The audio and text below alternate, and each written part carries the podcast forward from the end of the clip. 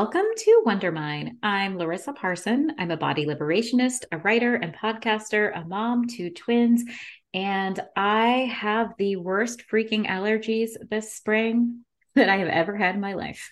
Mm. Solidarity, sister. Hmm. Um, I'm Elizabeth M. Johnson. I'm a writer, a reader, a parent, and an eater. Find my occasional Substack called Ripe Time over at Substack. Um, but more regular, you can find me at Instagram and Twitter at EMJ Writing.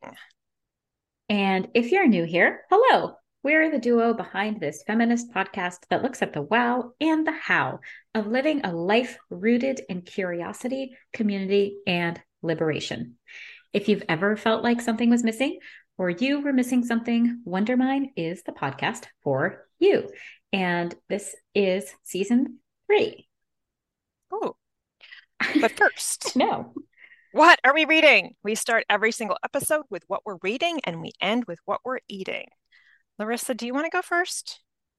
Sure. So I am reading a book called Thistlefoot. I think I was reading it a couple weeks ago too. I've been working huh. on it. It's a big, long book. Oh yeah, yeah, yeah. Yeah. Yes. I think we've yes. talked about this before. Maybe yes. maybe we talked about this for our bonus episode. I can't remember. Anyway, if y'all have been listening, you may have heard of this book before. Um, so that's what I'm working on. But I have like this stack of books queued up there's like the Louise Penny that came out last winter yes. that I'm excited to read. Yep. And there's a couple other books that I've been really looking forward to reading that um, are just queued up to go as soon as I finish this. So I'm hoping to finish it this weekend so I can like dive in and get like my cozy murder mystery on. Nice. Yeah. Nice, nice, nice. Um, I have a book, a couple of books queued up also, and I'm using I am trying a new habit of not putting every single book that I hear of on hold the library, which backfires on me. Because they all come in at the same time, right? What the hell? They all come in at the same time. Yeah, like, that's my problem. Well, for a while. What happened? I don't know what happened. I think a bunch came out at the same time that I wanted or something. I'm not sure what happened, but that was well, not then, working for me. And then sometimes one will they'll like you'll get the one like Thistlefoot came in. I was like, oh cool, a book. yes. It's, but it's really long. And yes. so like then the other ones have been trickling in over the last yes. week. And I'm like looking at how long I have before I have to return them all. Yeah. And I'm like, I gotta read faster. yeah. yeah. That's exactly right. Because I had um oh demon copperhead barbara kingsolver's mm. book mm-hmm. come which is so freaking long oh but i got but longer because i got it in large print somehow omg it's fabulous anyway it's done but it is massive massive regularly massive and large print and then i got finally age of vice which is what i'm excited oh. to mention today so it's Deepti Kapoor, I believe is how I say her name. She is a writer who I believe she lives in Europe right now, but she was worked as a journalist in India for many years. Mm-hmm. It is also a massive freaking book, my God. And you get right into it, which is like one of my very, very favorite ways that books yeah. start.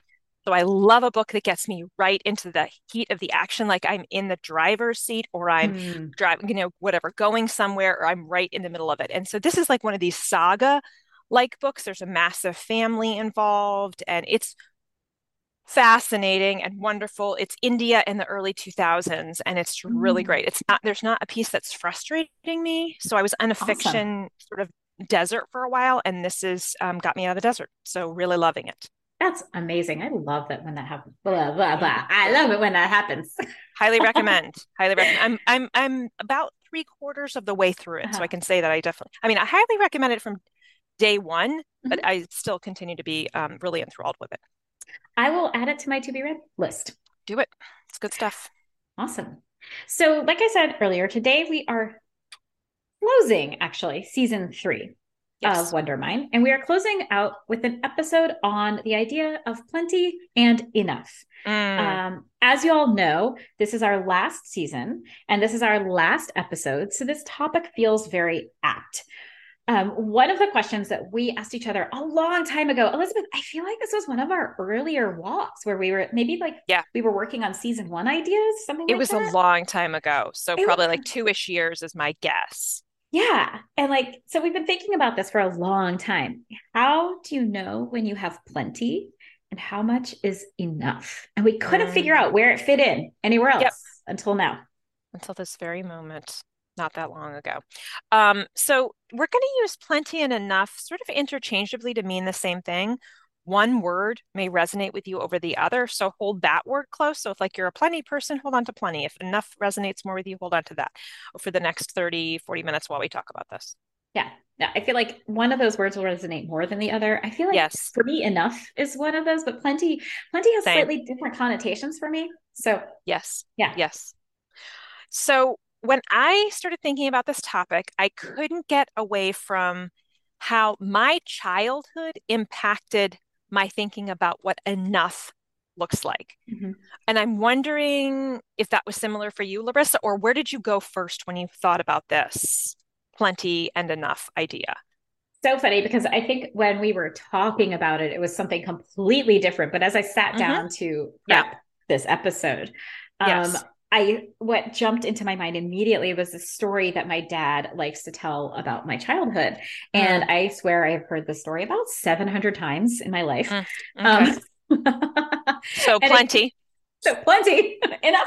Actually, enough. probably enough times. Probably enough. and, and it goes kind of like this. One time, one of the neighborhood kids was walking past our basement window. You could like our basement uh, at my mom's house looks out on this park so like people just walk past it all the time. Um, yeah. And looked inside. We had it was like it was an unfinished basement, and it was one of it was like our playroom, so it was full of toys and stuff. And uh, and they said, "Wow, it looks like a toy store in there." And I'm not sure actually what he's aiming for when he tells the story? Like, is it about how spoiled my brother and I were, mm. or how much my mom liked collecting toys for us, or gathering things like that, or how different uh, my childhood was from his own upbringing, which did not involve a toy store in the basement? Um, but that's, I mean, this is the story that I think about when you mentioned plenty, plenty and enough. Like, I had mm. plenty of mm. stuff growing mm-hmm. up it mm-hmm. did not lack for material safety, did not lack for food, even if sometimes it was kind of like there's not a whole lot of abundance of different varieties of food. There's still plenty. Yeah. There wasn't, yes. there was no lack. Um, right. And when I think about that though, I'm like, but that's really different from having a sense of being enough or mm-hmm. having enough mm. emotional support. Mm, so mm, mm as an adult, I've been sitting with that question a lot. Yeah. So tell me yeah. about your childhood, Elizabeth. Well, that's a whole thing, isn't it? Right? Like I didn't lack for material support or food, like basic needs were met, but that's really different from having a sense of being enough or having enough, being mm-hmm. enough or having enough in the emo- emotional support sort of end of it. So in my home, there was plenty of dysfunction. So two young parents, very way too young, too little mm-hmm. support, um, not enough of anything, and that definitely included food. Although I don't, I, I, I say that, but I want to always be qualified. Like no one was, no one was starving. We were not on food stamps. I wouldn't say there was food insecurity, even though that wouldn't have been a time that you would have used. That wouldn't have been a phrase you would have used at that point.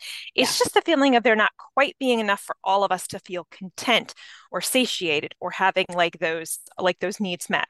Um, so for me, that kind of led to some scarcity mindset thinking around food, one offset uh, of that for sure. Um, and definitely, like, I feel you on the emotional um, support piece, like being enough and having enough. But I definitely, food is one of those areas where I definitely struggle with plenty and enough. Mm. That is so interesting. So, like, I'm just trying to make this a little concrete in my head. So like when you say that that no one was starving and but there wasn't enough for you to feel content or satiated, that's kind of yep. like there's no leftovers after dinner. You might run yeah. out of like the thing that you like the most because your brother ate all of it or ate yep. the last bite of it or whatever. Is that kind of like that is exactly enough it. That is yeah. exactly it. Yes. Yeah. Once yeah. there's le- once dinner's done, there's generally not leftovers from dinner. Yep. Mm-hmm. There are there the it, the thing was sometimes eaten by someone else in my family. And actually, I would go on to do this thing where once I started bringing in my own little money, I would buy my little pint of Ben and Jerry's and I would put it in the freezer and I would write Liz on it with a sticky or a sharpie and be like, "Don't touch this. It is mine." Yeah. Um. So yes, I don't do that anymore. Happily right? Happily, I do not do that any longer. So, so what does that look like for you now? Like, how does that sense of scarcity around food show up yeah. now for you? Yeah, I think it's sort of like two ways. I need to remind myself that there's more if I want it or if I need it, mm-hmm. right? So, like, there's more. I can get more. Monuts always makes the apple cider donuts, even though, fun fact, early on they discontinued them for a little while, and then we're like, what? And we were like one of those first apple cider donut people to kind of be very loud about this. And then they brought them back. So every day there are apple cider donuts at Monuts unless they run out, but they'll have more tomorrow. Um, but also like divesting in diet culture type stuff. Mm-hmm. Like if I want one now, that's totally fine. Okay. It's totally fine. It's okay. And I can have another one tomorrow if I want. Mm-hmm. If I don't want one, that's fine. I can access that at another mm. time. Like I can do that. I have resources. Like I have gas in my car to drive to Monuts or or whatever the thing is. We I have the extra five dollars, just let's say, to get a couple of donuts. You know, so I have that. I have those things there for me. So food is one place the plenty and enough sort of scarcity mindset kind of thing flip flop goes with me. Um, I wonder about you. Like, what what is what about you with plenty and enough? Like, what feels like a little piece that you need to that you struggle with? Um, I want to go back to your to your diet culture comment for just a second because I want to really highlight that because I feel like this is really, really, really important to folks who are um, newer to unraveling diet culture in their lives. That like the idea sure. of plenty and enough is really, really important because what like I'm not a dietitian and i'm also not a an a, a specialist in disordered eating but but that and question of plenty enough comes up so often when we have disordered eating patterns because like like for me i will say like in my own in my own food history there was a time of deep scarcity where i could not afford a lot of food and that led to an absolute pattern of disordered eating.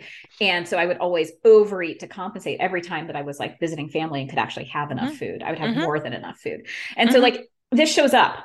Yeah. It's everywhere and it's really hard to unravel it. So just like wanted yep. to highlight that that like when we get to the point of really divesting from diet culture and being able to say, I can have that again tomorrow, or I can have it today if I want to, and I can have it today yes. if I want to, and I can have it again tomorrow if I need to yeah. or want to. Like it's or want to. Like being able to get to that place with food is so so healthy and important. Yeah. Um, and and I would yeah. just to just to kind of like also just sort of to be clear, like this is something I work on on a daily meal by meal snack by snack basis so this is nothing that yep. I, this is this is newer for me as of pandemic um, and it's absolutely something that is I'll, i think i'll work on for the rest of my life which is like anything else like for whatever this is how one deals with like impact of trauma. Like you just work on it for the rest of your life. It is never complete, over, or like healed into its own little box, whatever. Well, and this is how and this is how we walk through a culture that is constantly telling us that we need to be monitoring how many donuts we're eating all the time. Sure. Yes. Whether yeah. or not right, we have right, actual right. health concerns that that that require that that yeah. level of monitoring. So, yes. you know, like it's yeah. not just trauma, it's our culture. Yes. And we could and even say, is our culture trauma? Yeah, it is. well, right? Yes. Well, and that's the other piece, right? So, like, if you think of the, the, the trauma that you're constantly sort of dealing with, or kind of the ramifications or the after effects of, you're also like living in a culture that says, "Get over it. What's past is past, and don't cry over spilled milk." Yeah. So it's the same sort of parallel. Yeah. Exactly. Exactly. Exactly. Yeah. Okay. I'll so, bring, what about bring you? back. I'm going to bring it back to like a less serious, plenty enough. Yeah, dilemma. I want to hear this. Yeah. yep. So, so my plenty enough problem eh, it has been a truly a lifelong problem. It's bras. Okay. That's my yep. struggle. Yep. I don't have enough bras that I absolutely love that are like wear them every day bras. Um, I have a lot that are okay. I have a lot that are good enough. I'm wearing one right now. I have a sports bra and it's good enough. It's good enough. It's fine. I don't hate it. I mostly feel like I'm tolerating them. Oh. Um, you know and that's that's it's a very frustrating plenty enough problem like i would like to be able to look in my drawer and pick out a bra the way that i can pick out the shorts that i love or the shirts that i love i have a lot of clothes i love the way they feel on my body and bras are not it Has Virginia? She's done a thing. Virginia Sole Smith done something on like jeans science. Has she, she done do something bra on bras? Science. I think she did. Okay. And because I, think... I, feel like that was before jeans. It's somehow sticking out in my mind. I don't know what happened. Anyway, just though because there yeah, like let's just make this. I'm just going to go ahead and say it. It's like, do I say this or not? I have a weird, not a weird, I have a difficult to fit body type where mm-hmm. my band is relatively small compared to my cup size. And mm-hmm. so that's tricky, but I'm also not, I'm also not thin. And so a lot of bras that are built for that kind of proportionate prop proportion situation are built for yeah. people who are thinner builds. Mm-hmm, mm-hmm. Um, so it's really hard, and I hate underwires, which is also another problem. oh yeah, like I'm uh, I'm too Anti. old for that. sure, yeah, yeah. anyway, okay. Now.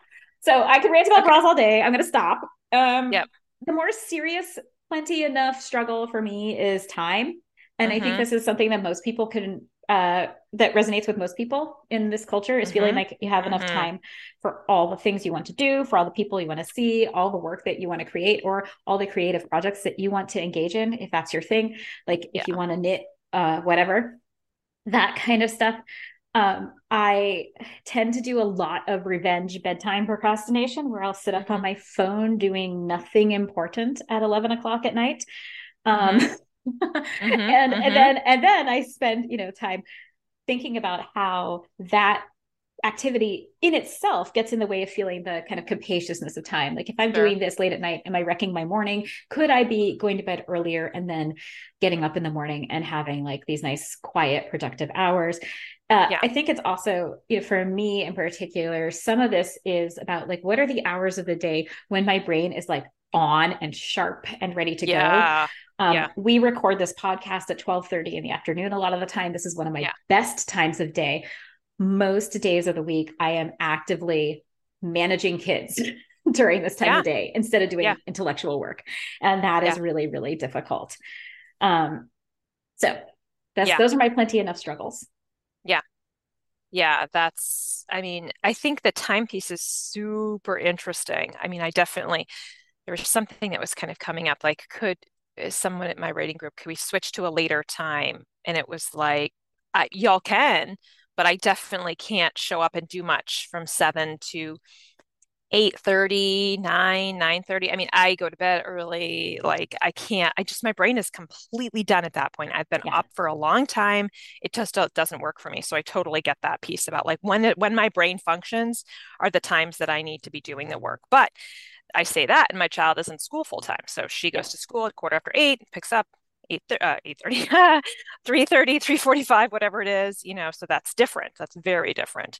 You know i you know i think there's still moments especially like you know when things feel um like when there's a lot of birthdays or holidays mm-hmm. or there's mm-hmm. a big school vacation, you know, where I don't mm-hmm. feel like I have enough time. Mm-hmm. But overall, I don't feel that way as much as I used to. Yeah. And I'm trying to do something super different this year in like every possible way.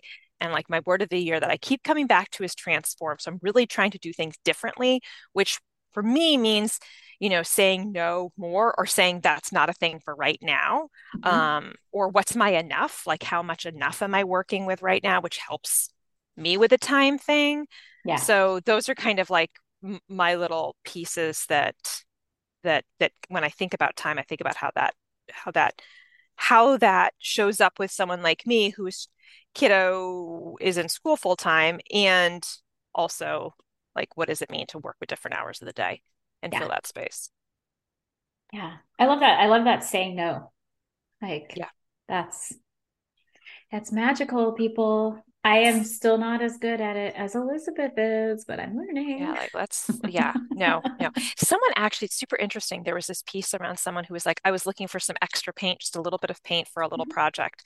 And um someone re- I posted up my neighborhood list serve and someone responded and said, "Here's this," and I totally dropped the ball. I, I was supposed to go see her last weekend and pick it up, and and the problem was that the time was so open ended. It was I, I, didn't have anything on my calendar, like uh-huh. I didn't uh-huh. have anywhere to slot it, uh-huh. um, and so I didn't do that, and that's very unusual for me to have something be open and like just call before you come over. It's a totally mm-hmm. different way for me to respond to mm-hmm. something. Mm-hmm. So I forgot, totally mm-hmm. slipped my mind, and then I was like, oh, and I can't do it during the week. Um, so, but thank you so much for the offer. And then she said, mm. You don't have any time during the week? And I was like, I so wanted, took everything that I had to not reply back and be like, Can I tell you about the two meal trains I've got and the neighbor coming over for dinner and the drop off of food at the hospital for someone mm-hmm. who now has cancer and this and this and a mm-hmm. child pick up and drop off and making lunches and going to work two days? I didn't do it. Mm-hmm. I didn't do it because I was so close. I'm like, mm, not every everyone has some people have like a lot more space in their days. And I was like, mm-hmm. unfortunately, I can't, but thank you. And that's mm-hmm. just how I left it.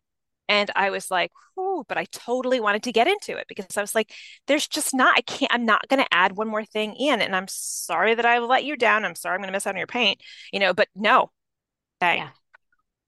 Like, uh, if I were, I'm just, I'm just stunned that somebody would even ask that. You know? I was surprised too, but I tend like, to chalk it up to someone who does not have children and is older. And I actually mm-hmm. don't know the story of this woman at all. So that could be totally mm-hmm. incorrect. But yeah. And also, but like you could, she could just leave it out on her porch and be like, come by and it'll be out there for a week. Yeah. okay, I get it. You don't have time. Um, I'll put it out for the weekend and hopefully you'll be able to pick it up then. And if you can't, just let me know. Anyway, she could have been burned a bunch on like buy nothing groups. Sometimes it totally. happens. Totally. Um totally. Okay, so tell me about like what else? Uh work. Yeah. Work is a big one. That mm-hmm. is a piece where it's plenty of enough. Have I done enough today? Mm-hmm. At the mm-hmm. end of the day, have I done enough? Mm-hmm. Interestingly, I don't feel that way about parenting. I know I have done a stack every single goddamn day of my life since the kid was born and before. And before, because right? you're reading parenting books and you were doing like yeah, prenatal, and going to prenatal yoga. Yep. Yeah, mm-hmm. I was doing all that and a chiropractic. I've been, I am never thinking that. And that's a huge privilege that I have. I only have one child. Um, I do not work full time for someone else outside the home, have an hour commute, have to deal with billable hours, travel, blah, blah, blah. I don't have to deal with any of that intentionally so an intentional choice to not have that be my life, basically. But I do never, I never feel that way about parenting. I, I mean, know, done everything. I've done a ton. Yeah, sorry. That's finish? it. No, just done a ton. like I know I've done enough, which is plenty. Thank you. Uh, I think there are very few parents who would not say that parenting, ex- who would not say yes, that parenting expands to fill all available gaps in in the day. If you're, you know, like any gaps you've got, you can be busy doing parent related parenting related things. Yes. And, yes. it, it, may not look like it may not look like getting like my kids are older. It doesn't look like playing with my kids. It looks like filling out forms, a lot of forms, so many forms. I want like all the like the expletives to go in there, like just like shit, yeah. oh, yowza, damn, you know, all the. Gonna have to all, put the little all, E on this episode. all the ex. This is not the clean episode. All the expletives right here. All the goddamn forms, all the time. All the sign up geniuses, all the meal trains, all the coordination, all the forms. All the like, all for me, it's always and, the like, where are my kids gonna be so I can make this appointment for myself? And yeah. when, like, can I make this happen? You know, like the dentist. Yeah. I need to go to the dentist. I need to go to the optometrist. These are things that I have to do during the days when I have my kids all day long with me. like, how do I fit yeah. all those in? Yeah. Yeah. Yes, that's mm-hmm. a very good point. Yep. And so there's the forms and the admin, and mm-hmm. there's the emotional labor. Even if your kid doesn't need you to play with them, we talk so about this so much. Mm-hmm. So much more. It's it's like it doesn't go i i think i was such a I don't want to say stupid but like such a naive parent like mm-hmm. i imagined it would get less mm-hmm. it does not. I, and and and so far like my child will be uh, you know she's in middle school you yeah. know but I, I imagine there would be less and there is not there is the same amount if not more because the opportunities sometimes are a little bit less because we are not spending the chunks of time together that we had at one point Yes. But that's fascinating to me. And I will say, I'm so grateful for it because I did not have the same relationship with my own mother. So I'm mm-hmm. very grateful that she turns to me and says, Someone said this to me and I didn't understand what they meant mm-hmm. or whatever. But it's still, it is still emotional labor.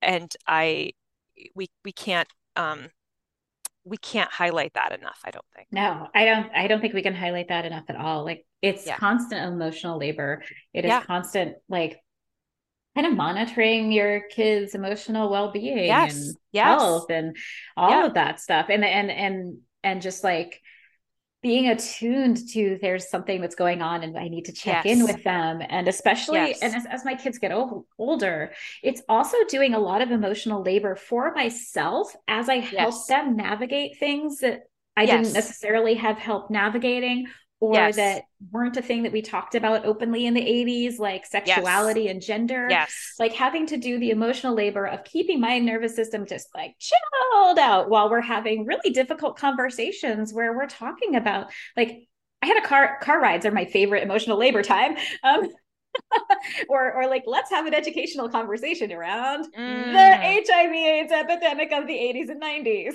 Dear God. Yeah. like cuz that's what I really want to do is like remember everything about what it was like to grow up afraid to have sex. Yeah. Or being right. scared into like if you do this then this will happen and you will die.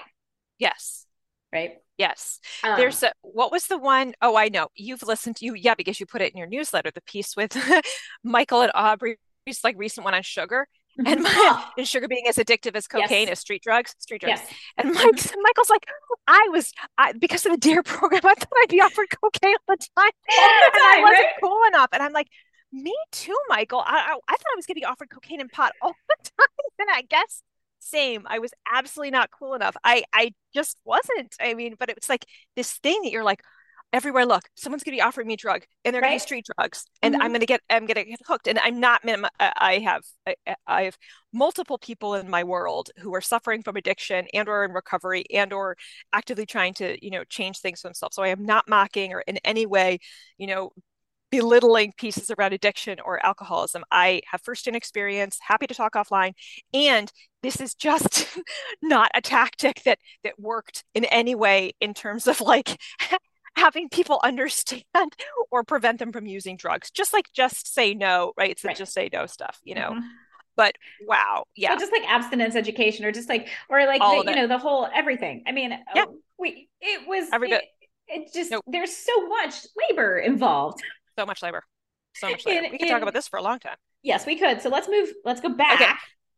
talk i work. will add a bit about work yeah. i'm going to say a little bit about work so work is this piece where there's a plenty and enough sort of thing i just don't necessarily every day i'm like have i done enough and mm-hmm. and this has been true since i stopped working full time for someone else right mm-hmm. so i could can when that point i could always count on there being like you know, at the end of the day, I could leave for the mm-hmm. most part, even if I took pager shifts or whatever. I was still not like in the office, mm-hmm. you know. But there's always more work to do, right? You just said uh, parenting can fill the hours that we have, so there's mm-hmm. always more work to do, you know. But this is sort of a little bit like of like the ten thousand hours sort of Oliver Burkeman stuff, you know, which mm-hmm. is like another reminder to me that at the end of the day, the work that I've done is probably enough. Mm-hmm. Even if I don't feel that way or I feel like unsatisfied with how much I checked off on my list, mm-hmm. it's probably enough. And that is the piece that I'll still continue to work on. No pun intended for the rest of my life, is my guess. Um, yeah, I I think it's really important to recognize and like highlight how our culture contributes to that feeling that like yes. that it's not enough even though yeah. it has it is actually likely enough like there's always something else we can always wait, we can never produce or do enough right for the culture. Yep. Thanks, capitalism. That's right. Mm-hmm. Yep. Shows mm-hmm. up all the time.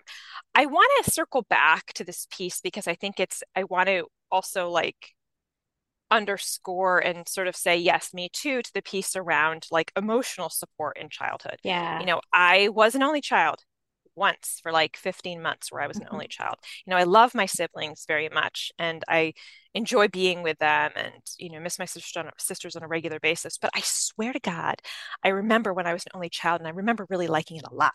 Like mm-hmm. having me be the center of attention. Mm-hmm. And, you know, whatever, I was 15 when my sister Sarah was born. So I don't think this is real. Like it's, but then there could be these memories that you have that you don't have language for because you weren't able to talk during that time. Sure. But it feels real you know but af- afterwards you know i always have sort of struggled or i struggled with like that idea because i was told it that i wanted too much or that i mm-hmm. needed too much or that i was too much mm-hmm. so i was told this on a regular basis and that sunk in mm-hmm. Mm-hmm. sunk in sunk in sunk in sunk in and now i'm like you know I can't even imagine like a message like that being like for my daughter, even though she's she's like a talker, like she's very extroverted and she does all this and you know talks and just like she talks, she talks. You know, it's not too much. Like yeah, right? what? Yeah, but it's still I can't even imagine ever being like you're too much and I it's it's too much. Like that seems like such a breaker of spirits. Um, mm-hmm. and yeah, it kind of was. Yeah. Kind of was. Um, you know, I can relate to that so hard as the talker child. Mm. Who was often silenced. Like, this yep. is not the time to talk. You may not talk yep. now. Nobody wants to hear what you have to say. Oh, yeah. Um, yep. Or just like not having people to talk to. Um, like I I'm gonna I'm gonna yeah. throw us off on a tangent here for just a second. I swear I'll come back on topic. But it's been one of those things where I've been um, learning more and more about ADHD lately, and it's this is very characteristic that like you talk you are a lot for a lot of people, um, and it, it's just because that's how my brain works, and it's taken mm-hmm. a lot of unlearning that that is like a problem that it's not yes. actually a problem to be that to be the talky person who has lots of ideas who wants to talk about all of them all the time yeah um learning how to receive people's limits and capacity for that is is different from silencing myself mm. you know mm-hmm.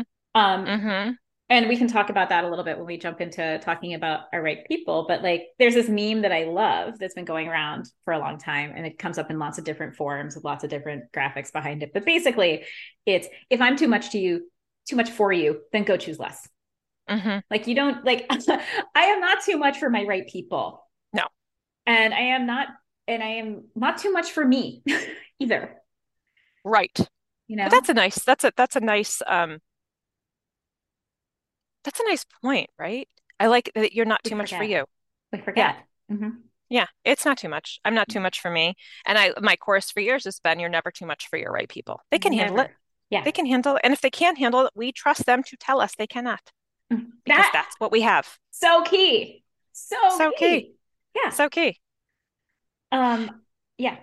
So do you want to I just just um I I, I want me to talk about right oh, people, Elizabeth? I do. Just like I'm like, well, do we? But you know what? Yes, we do, because we are always talking about right people, and you never know when someone's going to bust into your podcast on one of those final episodes be like, huh? Not that there's anything wrong with that, but let's let's shout it out. Let's shout it out because we can't ever hear it too much anyway. So there we go. I'll shout it out, and I'll shout it out with like an example. Like nice. Sometimes you have like there are right people in your life for whom you can be too much, and so sometimes you have to say, I know that whatever or you maybe have right people in your life who can be overwhelming for you for whatever trauma response reason for whatever yeah, reason. whatever it is. Guess what? You get to just be like i and you don't necessarily have to say this out loud to them. You can set a boundary without saying like you're too much for me. I can only hang out with you once a month. You just make plans with them once a month instead of or once every six months instead of like every day yeah it's simple. We talked about this in the friendship episode quite a bit. Yeah. like yeah. that that you can set these boundaries and have your people be in your life in ways that feel comfortable and doable for you. Yeah. Um, yeah. Yeah. so but who are our right people? Our right people are those golden friends our chosen family. That's like i love to use these terms a little interchangeably yes, sometimes for people who know the term chosen family. Yeah. Um they're those friends who give as much as they get invest time in the relationship champion your success. They are healthy and safe for you and can be trusted with your vulnerable self. Mm-hmm. Those are our right people. Those are our right people. They're out there for all of us. Yes. Um, I want to, yeah, sorry, I'm stealing your words. I just wanted to pause this for like a super brief um, testimonial. Mm-hmm. Um, I love, love, loved the Friendships podcast episode. That's our most recent one. I was just talking to another friend about friend guilt, quote unquote, and really mm-hmm. loved in the beginning, reiterating that one person isn't all the things. The best friend, quote unquote, rivalry slash jealousy at our age feels so silly, but it shows up in so many ways. Hmm. Mm. Thank you, mm. Anonymous. Appreciate that feedback and so grateful for you for listening. Oh. Uh, those kind words and reviews help people find us. So consider giving one to us, if you please. Um, I feel like right people are a good place to start considering what plenty and enough looks like. The discourse around everything feels like what's it, it feels to me as like more is better. Yeah. But I know I feel differently. Um, what are you thinking, Larissa? So, um, you know, I like to collect friends like they're Pokemon. Um, Such a good I, visual. I realize that that, well, I think it's a good visual. It's a good visual. Hopefully that reference will hit with a bunch of y'all. Um, like I, I, think that you and I, Elizabeth, have different sizes of inner circles. Um, and so I want to say to anyone else who is like me, who is a kind of Pokemon collector kind of friend, that that is totally fine. And again, I'll say that that goes back to the whole like, how much capacity do I have to be present in a good friend way to how many people? And can I, you know, like maybe this one person I can show up for more sporadically, more periodically, episodically than weekly. And that's okay. Like, because again, we can't be everything to everyone. Um, yeah. And, and, and so back to my Pokemon metaphor. Part of the reason that I love this is I love having lots of different people to connect with. Um, maybe this is like the way my brain works. Maybe it's just that I really like different people and I really enjoy that variety of inputs and that thoughts and personalities. Um, but I also have a lot of ridiculous number of interests honestly. And so i have different friends for different interests for different kinds of occasions for different kinds of things that i want to do. What all of them have in common is that they're relationships that center common values reciprocity mostly clear communication even though we all mess up sometimes there's no perfect communicator out there um, and a commitment to maintaining that connection. So investing mm-hmm. the time in the relationship um, and at the same time, you know, like I'm a Pokemon collector, but I my Pokeball is full. I I am at capacity for new friendships right now, which doesn't mean I'm not open to meeting and connecting with new people. I'm just probably not going to be, you know, bringing them in in like a deep, intimate way right now. Mm-hmm. Um, I mm-hmm. want to make sure that I'm spending time being a good friend to the people that I am connected with already. Yeah. Yeah. I have been thinking a lot about this. Um, and I feel like I am at, at that kind of capacity too. I'm realizing I have more people in my community that I wouldn't call friend friends. Like, mm-hmm. I don't know, this we've talked, about you and I have talked about this before yeah. about this idea of, and actually, Tressie McMillan Cottom had said something about like needing a different, needing some different language. Like they're not acquaintances, they're mm-hmm. not friends or right people, they're not Facebook friends. Yeah. They're somewhere in the middle of all of these. It's some sort of word, I don't know what it is, but they're people that I keep track of, people that I care about. Um, and I think I have a lot of people in those circles maybe more than you because I think you have more friend friends mm-hmm. than, than, maybe than I do.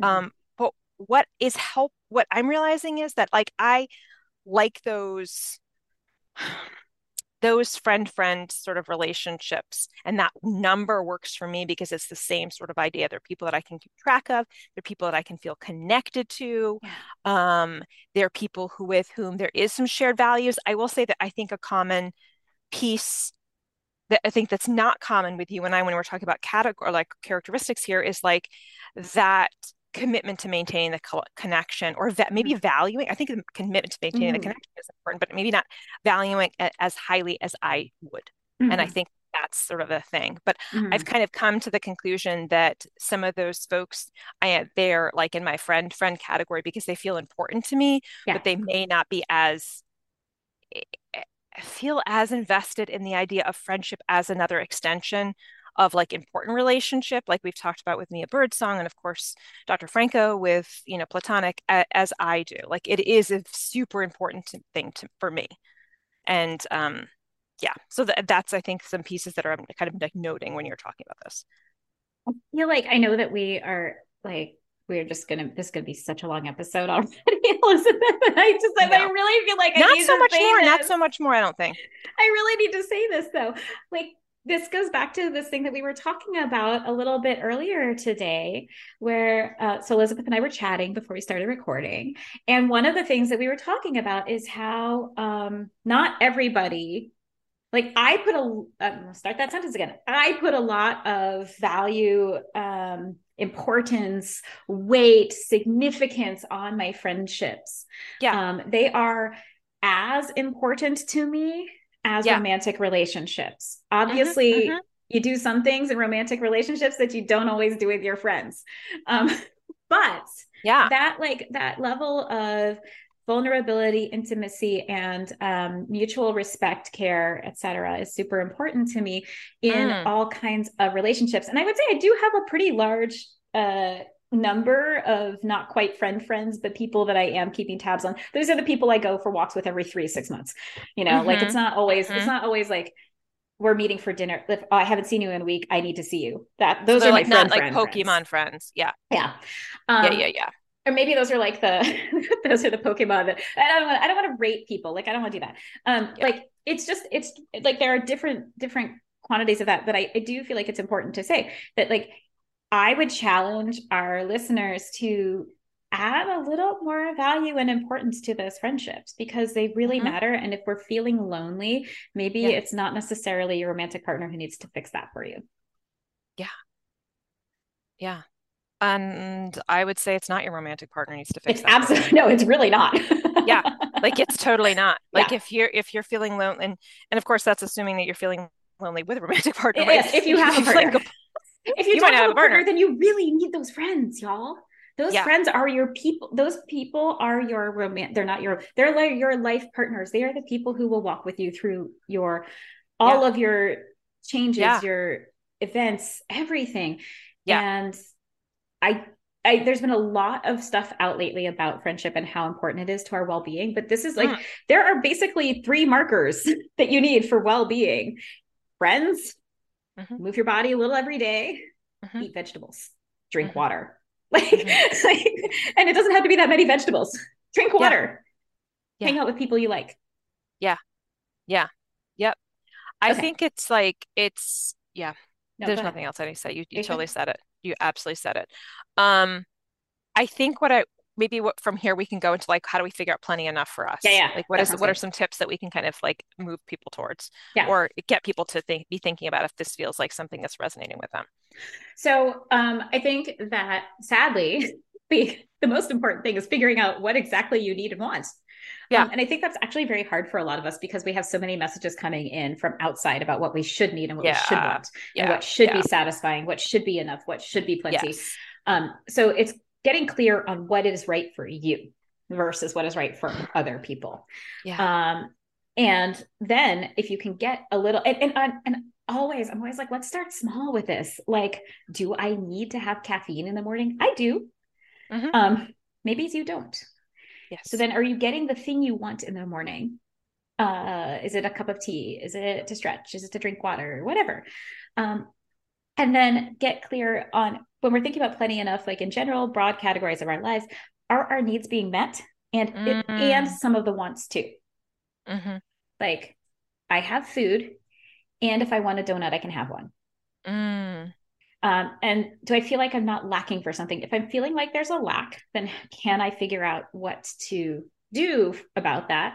Then there's probably plenty. If if generally my basic needs are met and some of my wants, then I'm in a plenty enough place. It doesn't mean yeah. that there can't be more or that the quality can't change or yes. you know like that it's not a changeable movable target yeah. here. Yeah, yeah It's yeah, like but basically I'm okay. I'm t- there's a baseline here. Yeah. Yeah.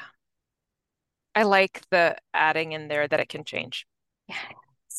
Well, our needs do change. And I think the idea that they always stay the same is ridiculous. Mm-hmm. Yeah, absolutely and what feels important to us like the coffee thing that we start the day with mm-hmm. um, may not be the same thing in six months. Maybe we choose something completely different, and that still starts to work for us too. Maybe coffee doesn't make like we... you feel good, and then you try something else. Yeah, sorry, I was interrupting. That's okay. I'm thinking insane. Um, so one way I think is that we can practice this, right? So mm-hmm. like we can figure like exactly like you're saying. So like what is the thing? And mm-hmm. is there a way that we can practice this? And I think that this is always easier with the right, right, people because pretty much everything is easier with our right people. Right? They help our they help us stay focused on ourselves and what we need Mm-hmm. instead of what like capitalism or the hustle or diet culture or mm-hmm. you know like or beauty culture like any of these outside you know systems of oppression are telling us that we should be doing or we should want right? Yeah. so our right people would be like well so what's that about? You know mm-hmm. is who who are who are you paying attention to there? Is this serving you? Mm-hmm. um yeah. Yeah. Um like they can help you tune into the feeling of being satisfied.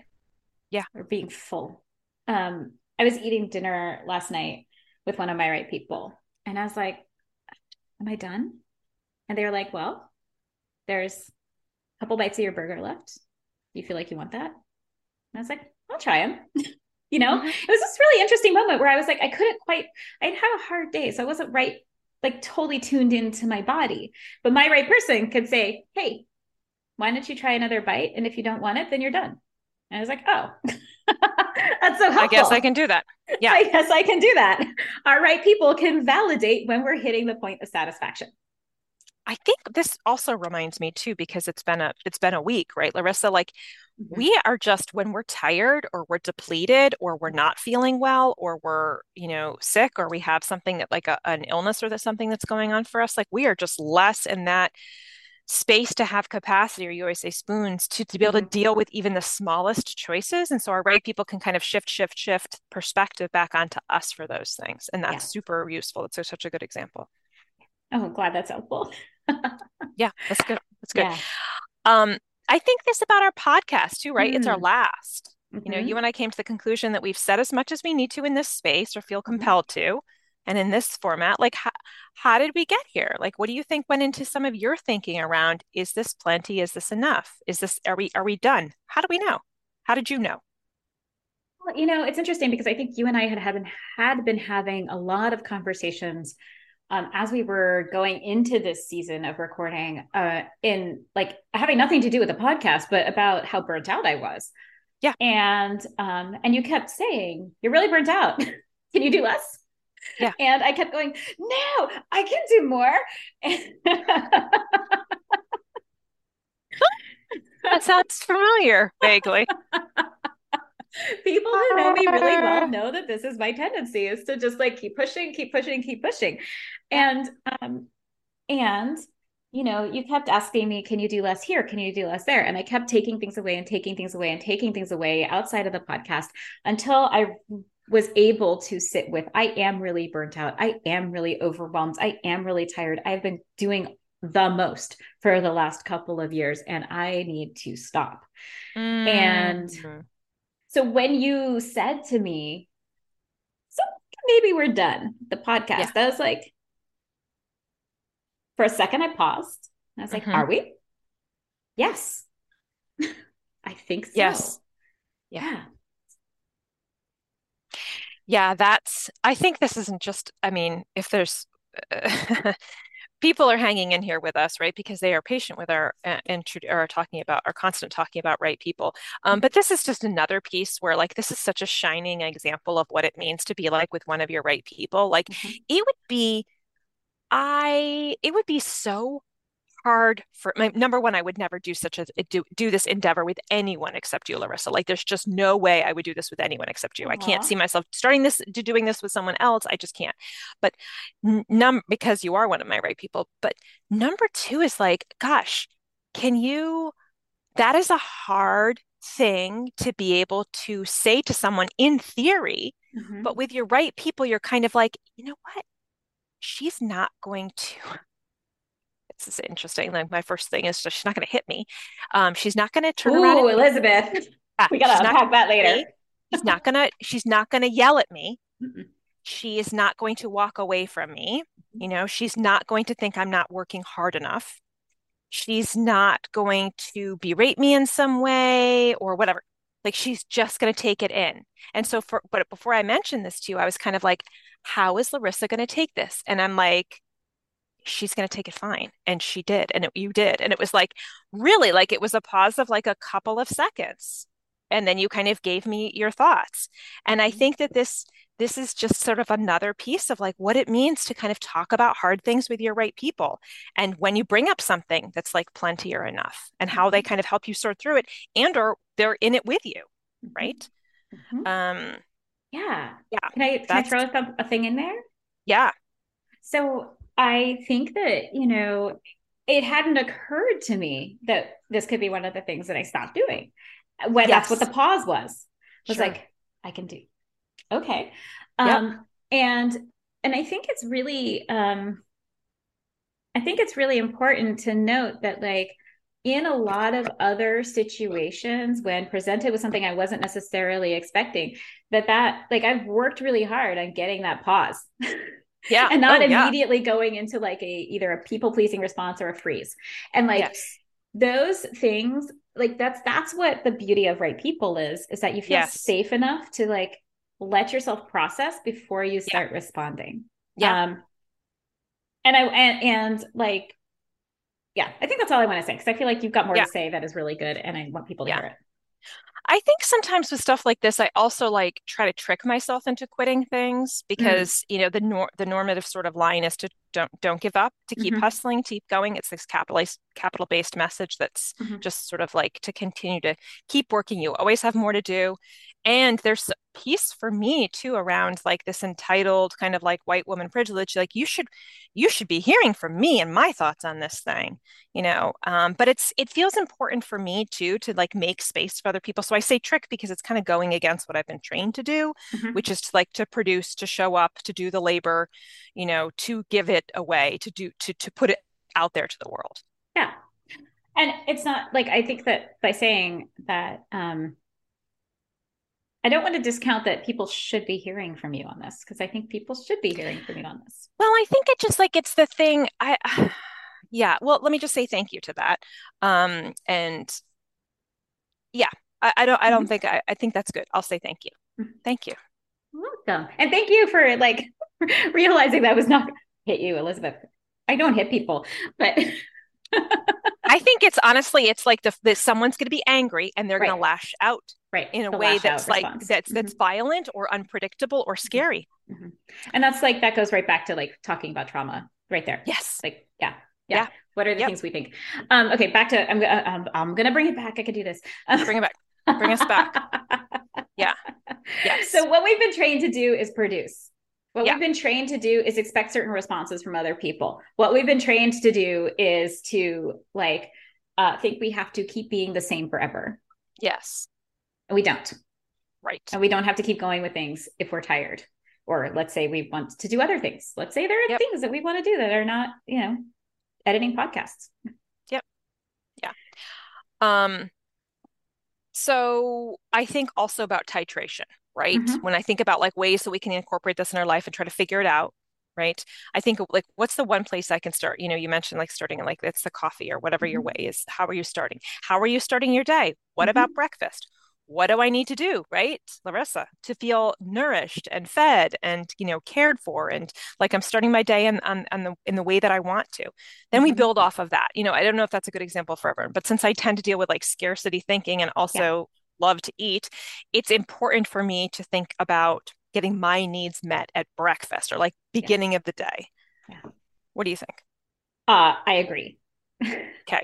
I, I, don't struggle. I, I don't struggle with scarcity in the same way, but I do yeah. struggle with nourishing myself appropriately.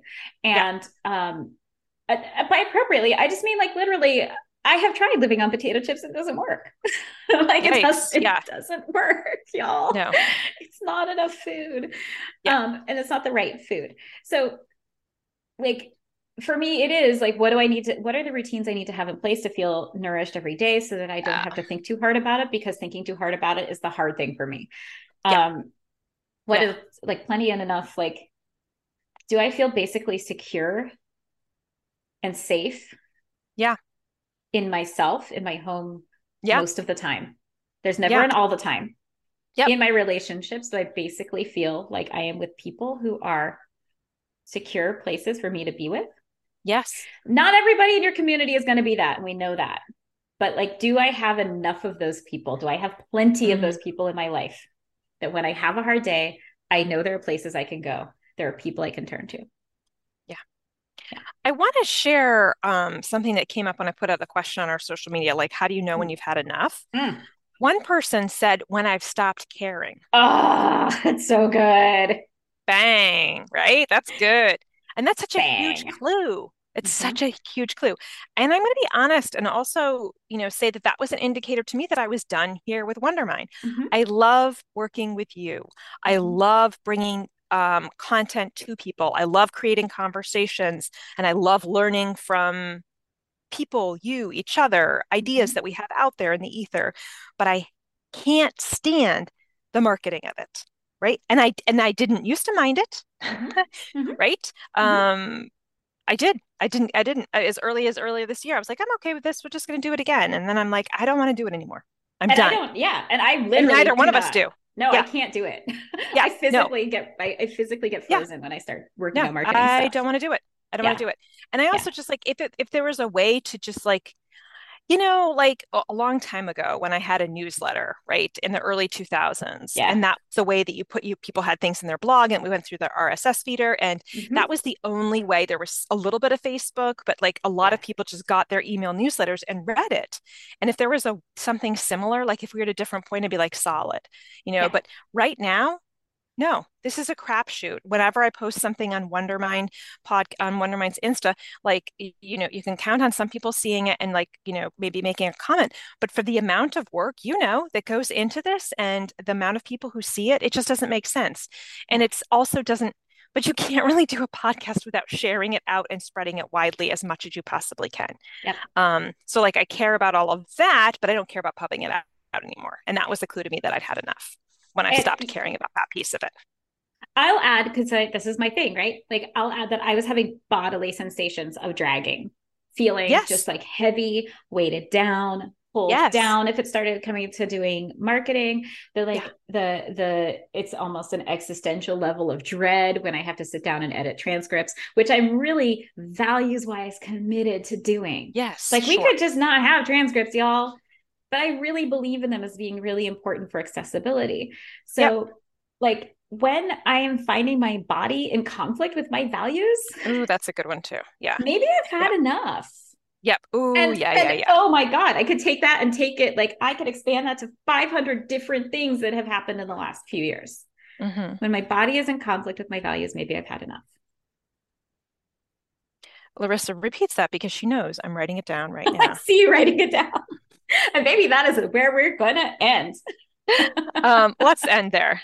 Um, had enough.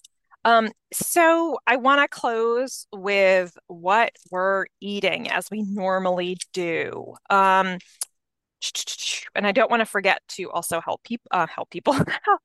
help people. I'm not sure that came from. I don't want to forget to thank too. Let's let's close with what we're eating, and then we'll get into a big thank you. Okay, good. Because I want to, yeah, I, I would like, my body's really happy right now. Um, yeah. what are we eating? Uh, do you want to go first? Yes, okay. I do want to go first. Friends, um, I just surprised her. ooh, Elizabeth had not planned on that. I don't know why, because it comes at the end of every single episode we do. And yet I had not. I will tell you, Last Saturday, I had some absolutely fabulous strawberries. I did not go strawberry picking yet, but I went to the farmer's market and picked up mm. a couple of quarts. I think it was like a two poundish package. I don't know if that's how many quarts that was. It was a big package um, of beautiful strawberries. And they were some of the best strawberries I have had in a long time. And I don't know, we do go through a ton of berries in our house because we all love them. And mm-hmm. mainly my child loves them too.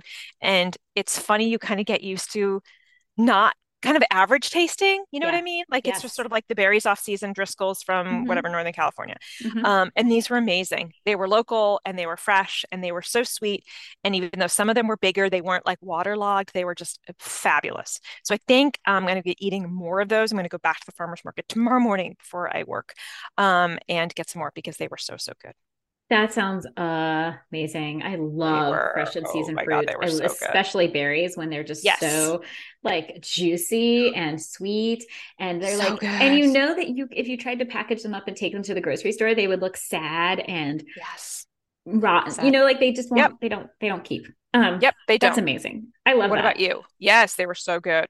Uh, I am having a steak dinner tonight. I'm oh. making steaks. Oh, you're making steaks. yes. Fancy. With, with, one of my right people. Yep. Is making nice. steaks for me more oh, specifically. Oh, okay. So you're not making the steaks. So you will I am be providing steak. the steaks. I am providing it. the steaks and they will be grilled for me. and, and how lovely is this? We don't know what we're having on the side, but it's going to be delicious no matter it's what. Gonna be delicious. I haven't had a steak in forever.